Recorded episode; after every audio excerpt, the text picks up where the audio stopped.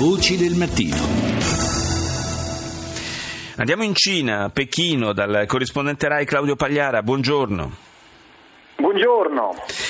Parliamo di Olimpiadi, non quelle che stanno per cominciare, che si terranno quest'estate in Brasile, a Rio de Janeiro, ma le prossime, quelle che si terranno invece in Giappone, a Tokyo, ed è un cammino quello eh, che porterà la capitale giapponese a ospitare i giochi, eh, che sembra piuttosto costellato di incidenti di percorso.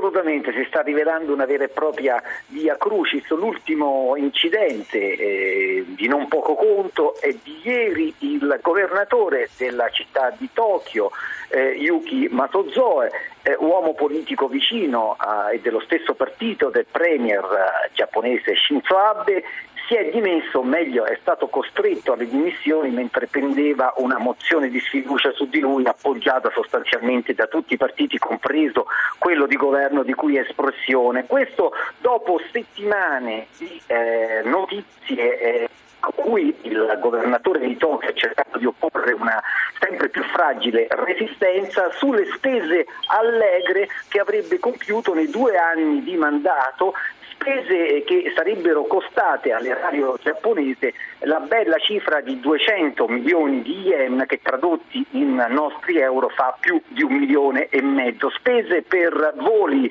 eh, in prima classe, hotel di super lusso, eh, acquisto anche eh, molto bizzarro di 100 opere eh, d'arte, più altri viaggi con auto eh, per scopi privati e invece auto di servizio. Insomma, eh, un fatto che dal Giappone magari non ci si aspetterebbe, che fa rassomigliare, se vogliamo, purtroppo anche il Giappone a molte notizie che vengono dalla nostra Italia. Il governatore si è dimesso lasciando Tokyo eh, senza una guida a ormai quattro anni dalle Olimpiadi, lo stesso governatore si doveva uh, recare ad agosto eh, a Rio de Janeiro per ereditare dal Brasile la bandiera olimpica e portarla a Tokyo. Insomma, si apre un altro capitolo in questa travagliata preparazione del Giappone alle Olimpiadi che ospiteranno il 2020. Eh, quando verrà nominato eh, il nuovo governatore? Si parlava di luglio, forse proprio per consentire a un rappresentante di Tokyo di andare a Rio de Janeiro?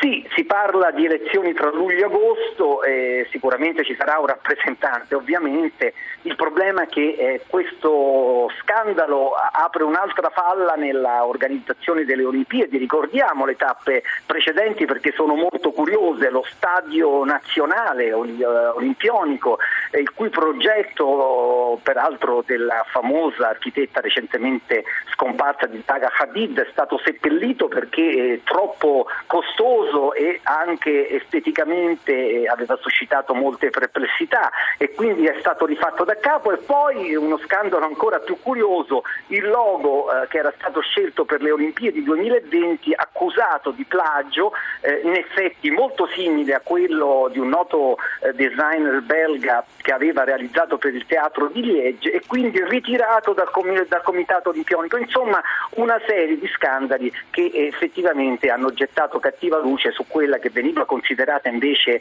eh, quello che viene considerato invece un paese da, di un'organizzazione eh, eh, certo. capace di organizzazione perfetta per questo tipo di eventi. E considerando che mancano ancora quattro anni, insomma, se, se il buongiorno si vede dal mattino, il rischio davvero è che questa, questo cammino verso i giochi del 2020 per Tokyo sia, sia davvero complicato.